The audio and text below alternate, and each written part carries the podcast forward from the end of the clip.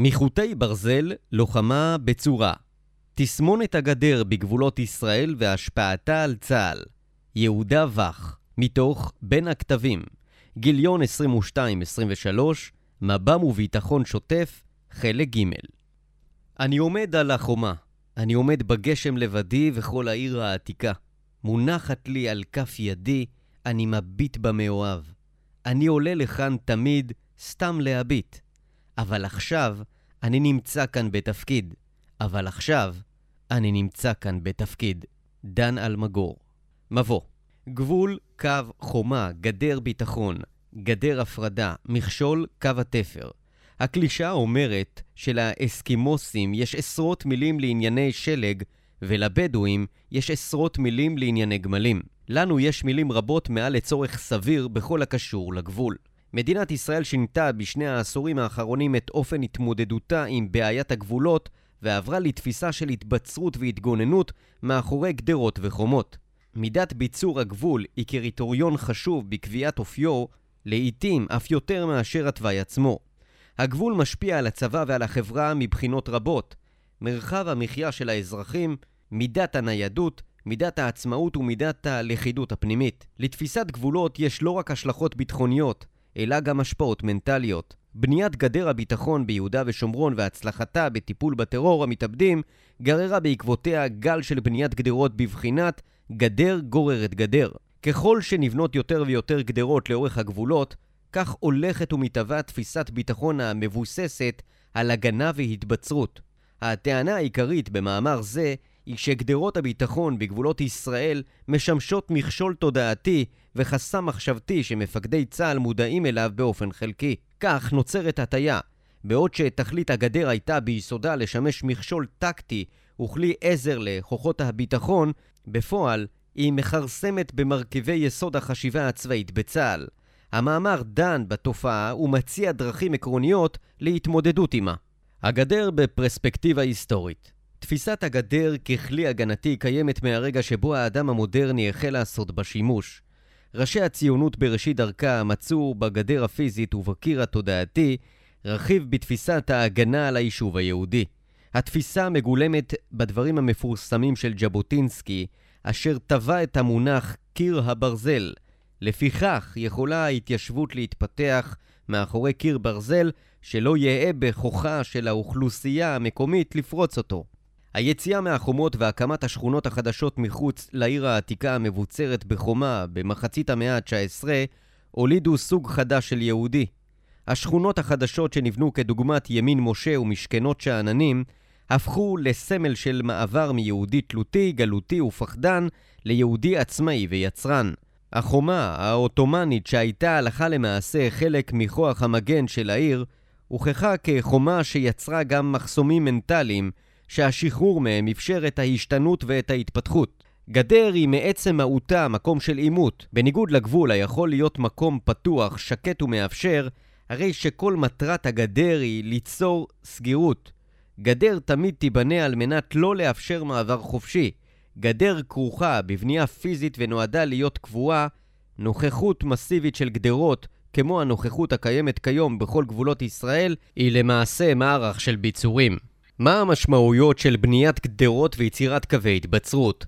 חברה המבצרת את עצמה ובונה עוד ועוד גדרות היא חברה החיה בפחד.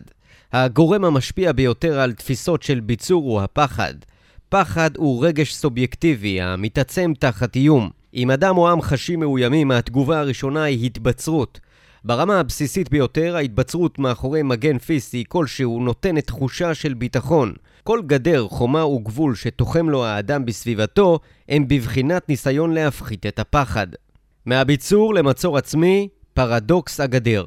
הביצור כשלעצמו מאפשר לנו הצצה על תפיסת ההגנה העתיקה, שבה ההגנה על המרחב או על אוכלוסייה בוצעה באמצעות אמצעים פיזיים מוגברים, תוך ניתוק מהסביבה. הביצור יוצר למעשה סוג של מצור עצמי, ויש לו השפעות נרחבות מעבר להשפעות צבאיות ביטחוניות. ביצור נחשב עוד מהעת העתיקה חולשה, והשימוש בו נעשה מתוך פחד. הידע והמקורות אודות הביצור לקוחים בין היתר מהמקרא ומתגליות ארכיאולוגיות. כאשר משה שולח את המרגלים לטור את הארץ, הוא אומר להם כך: ראיתם את הארץ, מה היא, ואת העם היושב עליה החזק הוא הרפה, המעט הוא אם רב. ומה הארץ אשר הוא יושב בה, הטובה היא אם רעה, ומה הערים אשר הוא יושב בהנה, הבמחנים אם במבצרים. משה נותן למרגלים סימנים שיעזרו להם לדעת את מצב התושבים בארץ. אחד הסימנים הוא צורת התיישבותם. אם הם יושבים בתוך הערים, הרי שהם מבוצרים, והדבר הוא סימן שהם פוחדים. אולם, אם הם יושבים במחנה הפתוח, זה סימן לכוח ועוצמה. למעשה, זאתי תמצית הסיפור שלנו על פרדוקס הגדר. מבחינה לוגית ניתן היה לחשוב שהביצור מעיד דווקא על חוסן צבאי, אך הוא אינו. הוא מעיד בעיקר על פחד. לפי תפיסה זו קל יותר לכבוש עם מבוצר מאשר עם היושב במחנה הפתוח. חוזק הצבא וחוסן החברה אינם טמונים במכשול הפיזי, אלא במנטליות ובתפיסה. עם שמתבצר נחשב חלש מנטלית, ולכן יהיה קל להכניעו. מנגד, ראוי לציין שחומה מסמלת דווקא קביעות, אמונה וביטחון עצמי, ביכולת העם והצבא להתמודד עם האויב, לא כל שכן כפרים וערים המקיפים את העיר הבצורה מחוץ לחומה, בבחינת סימן לחוזקת האוכלוסייה. קווי הגנה, חומה הסינית, קו מז'ינו וקו בר-לב. לכולנו מוכרות שלוש דוגמאות לשימוש בקווי הגנה מבוצרים שעלותם הייתה גדולה ותועלתה מוגבלת, החומה הסינית, קו מז'ינו וקו בר-לב. השניים הראשונים היו מיועדים לעצור פלישה ועקפו אותם כוחות ניידים שאיתרו את קו ההגנה, ואילו קו בר-לב, שהיה מיועד לבט"ש ולהתראה בעת מלחמה, נשטף באמצעות מסות חי"ר מצריות שעימן לא יכול היה להתמודד. הנושא הרלוונטי לענייננו הוא מנטליות המגינים בשני המקרים הראשונים. בניית קו מז'ינו הייתה תוצאה ישירה של מסקנות הצרפתים ממלחמת העולם הראשונה, הידועה גם כמלחמת החפירות, שחלק מדוקטרינת הלחימה במהלכה התאפיינה באיטיות ובסטטיות, תכלית הקו הייתה התראה ועיכוב הכוחות הגרמנים מביצור מלחמת פתע, הקמת הביצורים עלתה לצרפתים כ-7 מיליארדי פרנקים, פי שניים מהתוכנית שאושרה בתחילת הפרויקט. העלות הגבוהה פגעה ביכולת של הצרפתים להקצות משאבים להתעצמות מדינית, אשר הייתה באותה עת בתנופה. ככל שחלף הזמן התאהבו הצרפתים בקו מז'ינו, הציבור הצרפתי הלך שבי אחרי כל אמירה בשבח הקו. אנדרה מז'ינו אמר ב-1930 כי לצורך עצירת הפלישה עדיף בטון, זה פחות יקר מאשר קיר של אנשים. התקשורת תיארה את הקו בלתי חדיר, ובכך היא יצרה תדמית שסייעה להתפתחות תסמונת קו מז'ינו. עד מהרה נעשה קו מז'ינו לא רק רכיב של אסטרטגיה, אלא גם הלך רוח, והצבא הצרפתי אפוף תחושת ביטחון כזו של מנדרינים, מאחורי חומת סין הגדולה, הניח לעצמו להתנוון ולשקוע באפס מעשה. בהשוואה לכך, לוותה בניית קו בר-לב, במחלוקות עמוקות בתפיסת ההגנה. אלוף גביש ואלוף עדן סברו שעל קו התעלה יש לבנות מוצבים שעליהם תתבסס ההגנה בבט"ש. מנגד, גישת אלוף שרון ואלוף ישראל טל הייתה לקיים שיטת הגנה ניידת ומבוססת על כוחות שריון ניידים. הבעיה העיקרית של מעוז הייתה נעוצה בכך שבמשך השנים הפכו המעוזים למין פשרה בין התפיסה שראתה בה מוצבי הגנה, אשר תכליתם להדוף התקפה מצרית, לבין התפיסה שגרסה כי אין הם אלא עמדות תצפית והתראה. נראה כי ללא קשר לתפקיד המעוזים, במלחמה לפעילות צה"ל שהייתה מבוססת לראשונה בתולדות צה"ל על קו ביצורים, הייתה השפעה מצטברת על רוח הלחימה של צה"ל ועל מפקדיו, כפי שיוצג בהמשך. הביצורים בקצה הארץ החמה, המשכנות החפורים במעבה האדמה. אני בגרתי בארץ הזאת, ועצב בשיר עלום המרות, כי מלחמתה כה ארוכה, ועל חרבה תחיה, ועל חרבה, כי מלחמתה כה ארוכה, על כן השיר מעול גם בתוגה. רחל שפירא, השיר על ארץ סיני. גדרות, אשליות והטיות. למרות הלקח ההיסטורי, אי אפשר להשתחרר מההטיות שיוצרות הגדר. מתי מתרחשות הטיות? אחד הגורמים להטיות הוא מצב שבו האדם מקבל מסרים סותרים או בלתי ברורים. סביבה של אי-ודאות היא סביבה הגורמת יותר להטיות. המציאות סביב הגדר היא מציאות של אי-ודאות שיש בה מסרים סותרים רבים. אחת ההטיות המרכזיות המשפיעות על התודעה היא הטיית המציאות האוטומטית. קיימת נטייה טבעית אצל האדם להתייחס לדברים שהוא רואה בחושיו כאל מציאות אמיתית. כלומר, אדם הוא מפקד שרואה גדר במו עיניו וקולט אותה בחושיו, מניח שאי אפשר לעבור אותה. הגדר יוצרת אילוזיה, אשליה חושית של מחסום. המחסום הזה נתפס אמיתי למרות שהוא רק מדומה, ולמרות שכבר הוכח מדוגמאות שהובאו במאמר, קו מז'ינו וקו בר-לב, שניתן לעבור את המכשול יחסית בקלות.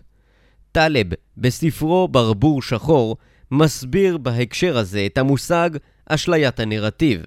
לטענתו, את רוב ההסברים לדברים בני אדם מספקים לאחר מעשה.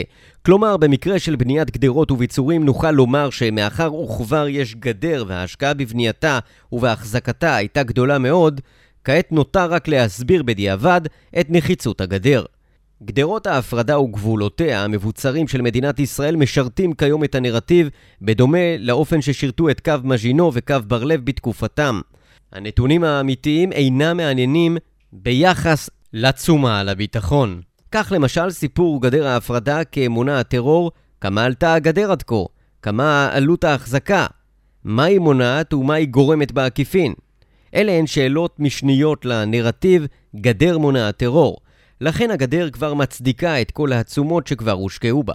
יישובים סמוכי גדר, ממגיני גבול לדרישה לאיכות חיים ולכלכלה תיירותית. ברור כי ככל שנמצאים סמוך יותר לגדר ובחיכוך איתה, יש לנוכחות של ההשפעה רבה יותר על חיי היומיום. שתי אוכלוסיות חיות סביב הגדר. מהצד הישראלי, אלה הם היישובים סמוכי גדר, ומהצד השני נמצא האויב המבסס את הגדר כזירת עימות חדשה. ראוי להבחין בין אזרחי ישראל לבין אזרחי המדינות הסובבות לנו, בעוד שהאוכלוסייה בישראל, בתום המלחמה, מתיישבת בסמוך לגדר ובקרבת הגבול, כחלק מתפיסה אידיאולוגית ולעיתים דתית של יישוב הארץ, האוכלוסייה במדינות ערב נמנעת מהקמת יישובים חדשים בסמוך לגבול, ולעיתים תושבי המרחב אינם שווים אליו שנית. עם זאת, ניתן לומר כי גם בחברה הישראלית המגויסת חל שינוי באופן תפיסת האוכלוסייה את היישובים סמוכי הגדר. בעבר שלטה התפיסה שלפיה נשלחה אוכלוסייה אזרחית לגור בסמוך לגדר, מתוך הנחה שבמקום שבו ייבנה יישוב ובמקום שבו תיחרש האדמה, שם יעבור קו הגבול, ושתפקיד היישובים הוא להשתתף בהגנה על הגבול. כיום, בשל השפעת התקשורת והעימותים שהצד השני יוצר בכוונה סביב הגדר בעזה ובמקומות נוספים סביב גדר ההפרדה, יש תדמית אחרת ליישובים סמוכי גדר. הצד הפלסטיני רואה ביישובים אלה גורם המרחיק את ההסכם, ולכן הוא הפך אותם ואת הגדר לסמל המאבק. מבחינתם, יישובים סמוכי גדר הם איום שיש לערערו ולהחלישו, ופוטנציאל לחץ על כלל המדינה, הן בהקשרי רוח היישובים והן בהקשרי תפיסתם את השטחים והאדמות. את היישובים הללו מנסה הצד השני לערער באמצעות ניסיונות חדירה למרחבי היישובים, ניסיונות פגיעה בחקלאות, גניבה ושוד, וכמובן פיגועי טרור. באמצעות פיגועי טרור ביישובים סמוכי גדר הצליחו המפגעים לגרום פעמים רבות נזק לבטן הרכה של מדינת ישראל, הרג תושבים החיים בסמוך לקווי הגבול ופציעתם. פגיעה בתושבים המתגוררים סמוך לקו הגבול אינה אסטרטגיה חדשה של האויב, והיא מוכרת שנים רבות מאז קום המדינה. יישובים סמוכי גדר סבלו מחדירות ומפגיעות במשך שנים רבות. נזכיר רק את תופעת הפדאיון המפורסמת, מה שהשתנה הוא התפיסה והחוסן של התושבים. אם בעבר היישובים סמוכי הגדר היו מוכנים לשלם את המחיר תמורת שמירת קו הגבול בריבונות ישראלית, וחבריהם היו יוצאים לחרוש את התלמים גם במחיר של סיכון חייהם, כיום השתנו פני הדברים, והם דורשים רמת ביטחון גבוהה יחסית המתקרבת לזו הקיימת באזורי פנים, עד כדי שקט המאפשר פעילות תיירותית רצופה בגבולות. ניתן לומר שכיום הבנייה המסיבית של הגדרות בכל הגבולות ובתוך שטח מדינת ישראל היא תוצאה של לחץ היישובים סמוכי הגדר. התמורה הגדולה ביותר התרחשה סביב שנת 2000, שבה אירעו מספר אירועים שגרמו לשינוי התפיסתי. ראשית, צה"ל יצא מלבנון בהחלטת ממשלה, וכך נוצר מצב שבפעם הראשונה מזה שנים, מאז מלחמת לבנון הראשונה, כוחות צה"ל אינם נמצאים לפני היישובים. שנית, החלטת ממשלת ישראל על בניית גדר ההפרדה באזור יהודה ושומרון כתוצאה מהשפעה ישירה של חיכוך מתמשך ונרחב עם האוכלוסייה הפלסטינית ומהשפעה עקיפה לחץ ציבורי בחברה הישראלית שנבע מהחיכוך. הגדר אכן הצליחה להוריד משמעותית את היקף אירועי הטרור והפשיעה האזרחית, במיוחד גנבת ציוד ורכב. החלטת הממשלה על התנתקות מרצועת עזה בקיץ 2005 ופינוי היישובים מרצועת עזה, למעשה נסיגת כוחות צה"ל ממרחבים אלו, שינתה את תפיסת מרקם החיים בין האוכלוסייה היהודית ובין האוכלוסייה הפלסטינית, שעד אותה העת שררו ביניהם יחסי עבודה ומסחר. מחד גיסא, לצד יישובי העוטף שהצליחו לשמר ואף לשפר את רמת החיים, השתנה מצב החברה הפלסטינאית לרעה. מאידך גיסא, יישובי העוטף הפכו לקלף מיקוח ואמצעי לחץ על ההגנה הישראלית מבית ומחוץ חמאס. כך לדוגמה, מומחשת חדלות גדר הביטחון ביחס ליישובים סמוכי הגדר בעוטף עזה. השימוש הפשוט בבלונים ובעפיפונים, לצד הפגנות על גדר הגבול, מציפים שאלות על מידת נחיצות הגדר ועד מתי יוכלו להקריב קורבן אישי ומשפחתי. השפעת הגדר על המפקדים בשיחות עם מפקדי אוגדות וחטיבות הפועלים במרחב הגדר עולים כמה ממצאים מעניינים בשאלת השפעת הגדר על איכות ביצוע המשימות המוטלות עליהם. השיחות נסובו סביב השאלה כיצד משפיעה הגדר על ההתנהלות בשטח, על היכולת לתמרן ועל היכולת המבצעית. מתוך השיחות ניתן להבין מסרים מורכבים לגבי תפיסת הגדר. הגדר נתפסת כקיר שלא ניתן לעבור אותו. הגדר אמנם נותנת למפקדים תחושת ביטחון, אבל הם אינם מוכנים להסתפק בשמירה מרחוק, ומעדיפים להמשיך ולפטרל על הגדר, גם אם הסיכון לכוחותינו גבוה. זאת מתוך כוונה להשרות תחושת ביטחון לתושבים סמוכי הגדר, שיראו שאינם נמצאים לבד במרחב או אפילו בחזית הלחימה. מסרים מורכבים אלה הם בעלי השפעה פסיכולוגית על המפקדים. עוד עולה כי השגרה סביב הגדר היא שגרה שוחקת, וגם לכך יש משמעויות ארוכות טווח על מוכנות הצבא למלחמה. הגדר היא קיר בלתי עביר. זהו דבר הנתון להשפעת מפקדים. כך סיפר אחד ממפקדי האוגדות שאיתם שוחחתי, וביטא את תחושתו ביחס לגדר. הגדר היא מצור כשאין אפשרות לחצותו. בכך התכוון להגיד שהגדר בעיניו היא מחסום עמוק המשפיע על היכולות הפיזיות של הכוח. תחושה זו מזכירה את התחושות שליוו את מלחמת לבנון השנייה. גם אז הכוחות היו תקועים על הגדר. הראל ויששכרוב ביטאו את התחושה בתיאורי הכוחות בשטח. בדבריהם ניתן למצוא קושי מנטלי לעבור את הגדר ברמת הלוחם, אך גם ברמת הפיקוד הזוטר ואף ברמת מפקדי הגדודים. רבים מהמפקדים שאיתם שוחחתי סבורים שההרתעה הישראלית חזקה ללא קשר לגדר. מלכודת דבש המפקדים מתקשים להצביע מהי הסיבה שהגדר היא מוקד משיכה מגנטי לכוחותיהם. פעמים רבות התרעתי בפני המפקדים לא למהר להתקרב אל הגדר, אך איני מצליח לחלחל את העניין שהגדר הפכה למלכודת דבש, והכוחות פעם אחר פעם ניגשים לשם. כלומר, החיילים הולכים לגדר מתוך תחושת אחריות שמא יקרה משהו לאחד היישובים, אבל המשמעות היא שהם יותר פגיעים שם. מפקד אחר טען שכיוון שהגדר היא האינדיקציה המרכזית שבעזרתה ניתן לדעת האם יש חדירה למרחב, הכוחות אינם מוכנים לקחת סיכון, ובצדק, שיחדור מחבל שיעשה את דרכו ליישוב בדרך לפעולת טרור. המפקדים מעידים שכיוון שהגדר במקומות מסוימים עדיין אינה חזקה מספיק, אין להם את האומץ הנדרש לא לפטרל עליה, למרות הסיכונים הנובעים מכך. לטענתם, אם הגדר הייתה באמת חומה בצורה המקשה על המעבר, הם היו משיגים את כוחותיהם לאחור, וכך השמירה על מרחב הגדר ומניעת חדירות הייתה מתבצעת באמצעות איסוף בלבד, ועם נוכחות דלה של חיילים. לטענת המפקדים, למרות שההחלטה לא לעבור את הגדר היא החלטה מדינית בעיקרה, הרי ששלובים בה גם שיקולים צבאיים. בהיבט המדיני ברור שהגדר מפרידה בין אוכלוסיות אויבות, אבל מבחינה מבצעית, גם אם צד אחד חוצה את הגדר, לדוגמה באמצעות חפירת מנהרה, אין ממהרים לשלול את הגדר ולעבור אותה. אל לנו להסתפק בשאלה האם חוצים את הגדר כן או לא, שומה עלינו לבדוק מה אנו רוצים להשיג לאחר שעברנו אותה. אנחנו משרתים את הגדר, תפעול תקלות, בקרת נזקים, טשטוש ציר המערכת ועוד פעולות דומות יוצרות מצב שבמקום שהגדר תהפוך להיות רכיב תומך בהגנה, הגדר הפכה להיות גורם מעכב. אין מבצעי ואין תודעתי. כך ציין בפניי אחד ממפקדי השטח. אוכלוסיית המפקדים מושפעת באופן הרחב והעמוק ביותר מהתהוות שגרת הגדר. השגרה מתאפיינת בביצוע פעולות מתמשכות, קבועות ולאורך זמן, כגון הפטרול סביב הגדר, השמירה בעמדות ואיוש המחסומים והמעברים. אלו הן פעולות הדורשות מצד אחד רמת ערנות גבוהה, אך מהצד השני אלו פעולות המתאפיינות ברמת שחיקה גבוהה. כעת נצביע כיצד פעולות השגרה סביב הגדר משפיעים על היכולת המבצעית של הכוחות ואת ההשלכות שיש לכך על תפיסת ההגנה.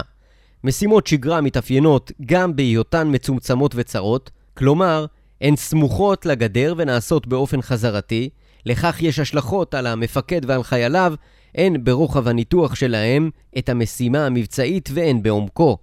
אוסיף ואדגיש שמשימה מצומצמת מובילה בסופו של יום לפעולה ולחשיבה מצומצמים. שגרת הגדר מתעתעת. סביב הגדר עשויים להתלקח אירועים אלימים בן רגע. מכאן נובע הצורך של המפקדים לבחון ולנתח את המציאות, השגרה כל הזמן. כך למשל משימות הפטרול והשמירה בסמוך לגדר נחשבות משימות לא יוקרתיות, אבל הן דורשות את מלוא תשומת הלב. בהכללה ניתן לומר כי הקשב הפיקודי שניתן למשימות אלה מצומצם מאוד, בעוד שמשימה מבצעית בעלת גוון התקפי זוכה לרמת קשב גבוהה בקרב המפקדים, פעולות השגרה מקבלות קשב מפקדים נמוך, המתבטא בעיקר בזמן הקצר המוקצה לאישורי התוכניות ולתחקור הפעילות בסיומה. הכוחות נשחקים סביב הגדר. אמירה זו שכיחה ונשמעת בקרב מפקדי השטח. לדבריהם, אם יתרחש אירוע דוגמת חטיפת חיילים, והכוחות יידרשו לעבור את הגדר כדי לטפל באירוע, הם יתקשו לעשות זאת בשל היותם גדודי גדר מוחלשים, שאינם חזקים דיים מבחינה מבצעית לבצע פעילות התקפית. תפיסתנו את הגדר חייבת לעבור שינוי תפיסתי משמעותי, אך זה לעיתים קרובות קורה רק לאחר עימות, שבסופו כוחותינו נפגעים. טענתי היא שיותר מכל אלו, הן משימות השגרה שהחלישו ואף נבנו את שריר הלחימה ואת תפיסת המפקדים ואת יכולותיהם. מבחינת הלוחמים מצטיירות הפעולות במרחב הגדר משעממות, ועדיף היה אילו לא היו קיימות כלל. לוחמים שלחם חוקם הוא להילחם, להסתער ולתמרן, מוצאים עצמם מסיירים על הגדרות ושומרים על כוחות המטפלים בגדרות. לוחמים שהוכשרו להשמיד אויב נדרשים כעת לווסת תנועת משפחות פלסטיניות, ולכן משבר הציפיות הוא גדול. תגובה מהירה נגד מיצוי ספק. משימות ההגנה סביב הגדר מספקות כל העת מצבים מורכבים להחלטה, מצבים שיש בהם קושי להחליט מהי הפעולה המבצעית הנכונה שיש לנקוט. למשל, האם להזיק את כל כוחות הגזרה בשל רעשים הנשמעים סביב הגדר? ואם בסוף יתגלה שמדובר בהקפצת שווא, האם לירות בנער המתקרב לגדר ולא מגיב לנוהל מעצר חשוד?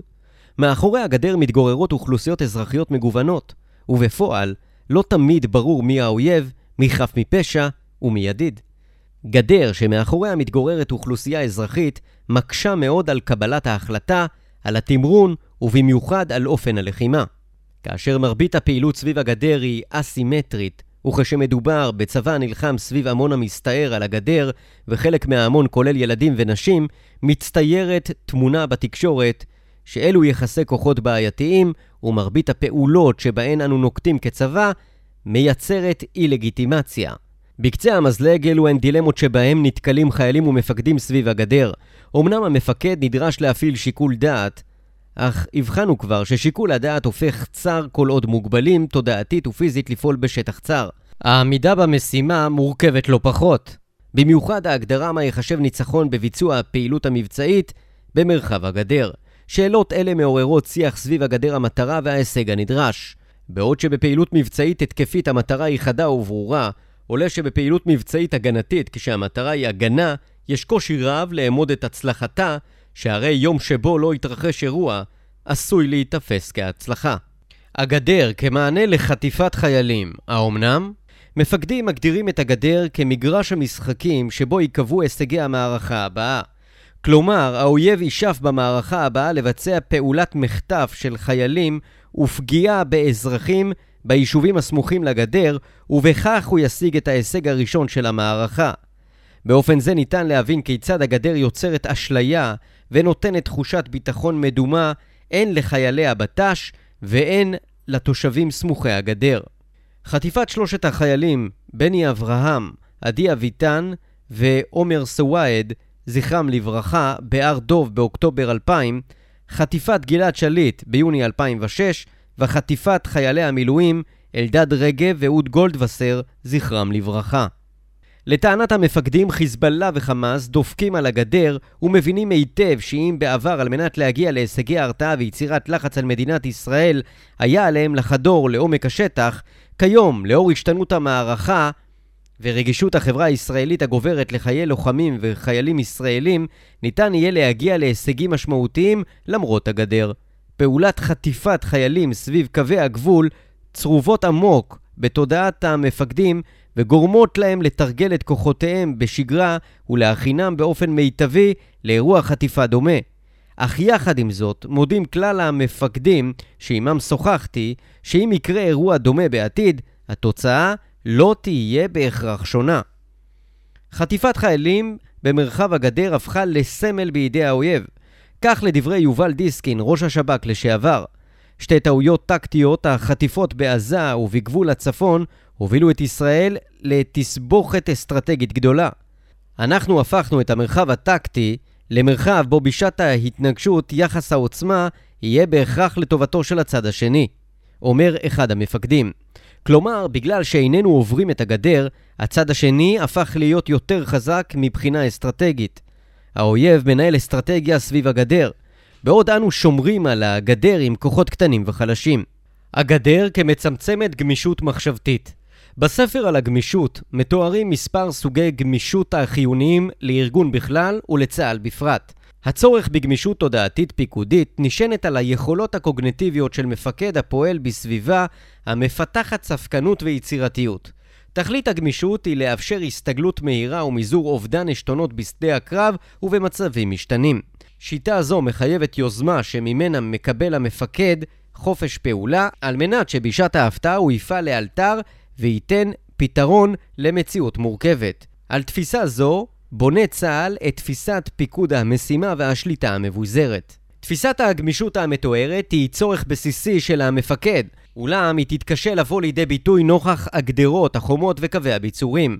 אין ספק שככל שהאמצעים הפיזיים מצליחים להשיג הישג, כך בהתאמה יורדת תודעת הגמישות בכל היבטיה. אנו מבחינים שהגדר מגבירה את תלותנו באיסוף המודיעין. כעת, מה שאנו קוראים היכולת להביט מעבר לגבעה, מקבל משנה תוקף. לצד הגברת התלות במודיעין, גבר ואף התעצם הצורך בהשקעת משאבים, ומבחינה ארגונית בניית הגדר מחייבת הגדרת אסטרטגיה שתגן על התפיסה ועל המשאבים הרבים שהושקעו בה. אין מקבל החלטות הרוצה להיתפס כמי ששפך כסף לפח, ולכן ככל שישקיעו יותר בבניית גדרות, כך יצטרכו להגן על האסטרטגיה שבגינה הוקמו תשתיות ההגנה. לא זו, אף זו שהרי הסכנה הגדולה ביותר מקיום הגדר הוא תודעת הגדר של המפקדים והכוחות הלוחמים. דיין מכנה את הגדר כגוליית, קו מז'ינו נייד, משקלו הכבד. מבצר מרשים בקרב הגנה יכול היה גוליית לנצח, אולם לתמרן, לנוע במהירות, בוודאי שלא היה מסוגל. ואולי גם לא רצה? אולי לא השריון הגן על גוליית, אלא גוליית הסתתר מאחורי השריון, בהשירו למתכת לעשות את המלחמה. ובהמשך, דיין תופס את גבולות מדינת ישראל באופן המממש תכונות אופיו של הצבא הישראלי. גם ההיערכות המחשבתית השוררת בצבא היא התקפית. גבולות ישראל וכן רוב השטחים שמעבר להם נעדרים מעצורים טבעיים ואף לא הוקמו בהם ביצורים מלאכותיים. הביטוי הטכני המובהק ביותר לגישה החדשה, התקפית במקום הגנתית, הוא היעדר ביצורים בגבולות המדינה. מדיניות ישראל ביסודה נמנעה במשך שנים מנקיטת אמצעים הגנתיים. התגובה להתגרות ערבית הייתה מכת נגד, התקפה על בסיסי האויב, העברת המלחמה לארצות ערב, ולא הסתגרות והתגוננות מאחורי מחסה. המושג מלחמה עם הערבים מצטייר בעיני רוחו של החייל הישראלי כהתקפה שלו על עמדות סטטיות של האויב, ואילו גדרות, ביצורים, תעלות, הם בדרך כלל מושגים נרדפים לצבא הערבי. על עצמו חושב החייל הישראלי במושגים של הסתערות, צניחה, תנועת שריון וסיורי לילה. האמונה בכוחות ובנכונות הבלתי מסויגת להסתער ולכבוש. דברי רוח אלה הם שקובעים את מהלך המלחמה יותר מגורמים פיזיים רבים ונכבדים. לסיכום ניתן לומר שחציית הגדר כאופציה סבירה נעדרת מן השיח הפיקודי. נוצר כיום מחסום תודעתי, פסיכולוגי, לפעול מעבר לה. בעוד שמרבית האירועים המבצעיים בשגרה מבוצעים באמצעות תשלובת המודיעין והאש, פוחתת בהתאמה תחושת האחריות והמסוגלות של המפקדים בכל מה שנעשה מעבר לגדר. המפקד אומר, אני אחראי על מה שקורה מהגדר פנימה ולא החוצה. שיח זה נובע ככל הנראה מהחשש הרב מנפגעים, ולכן מעדיפים המפקדים שכוחותיהם יימנעו מחציית הגדר והשלכותיה. הגדר כרכיב מרכזי, אך לא בלעדי, בתפיסת ההגנה. הגדר היא אמצעי המסייע להגברת הביטחון עבור הצבא והאזרחים. הגדר צריכה לאפשר לכוחותינו לעבור לצד היריב בהינתן צורך.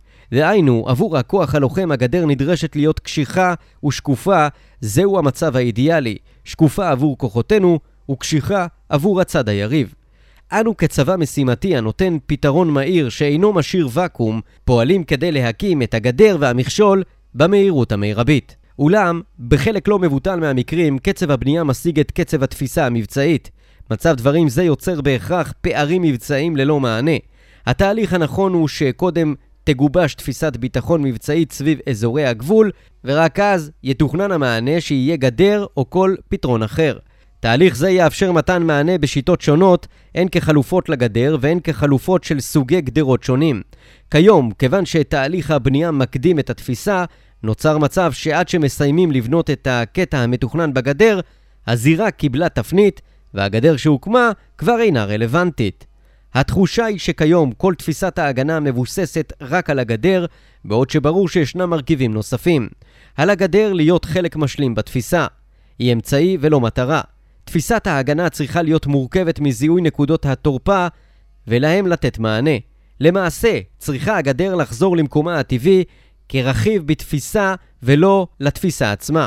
נוכח ריבוי הגדרות יש לשים לב לגמישות המחשבתית, תודעת הגדר בזמן קבלת החלטות. בדומה לכיפת ברזל המגנה על העורף, כך הגדר צריכה לאפשר הגנה וביטחון.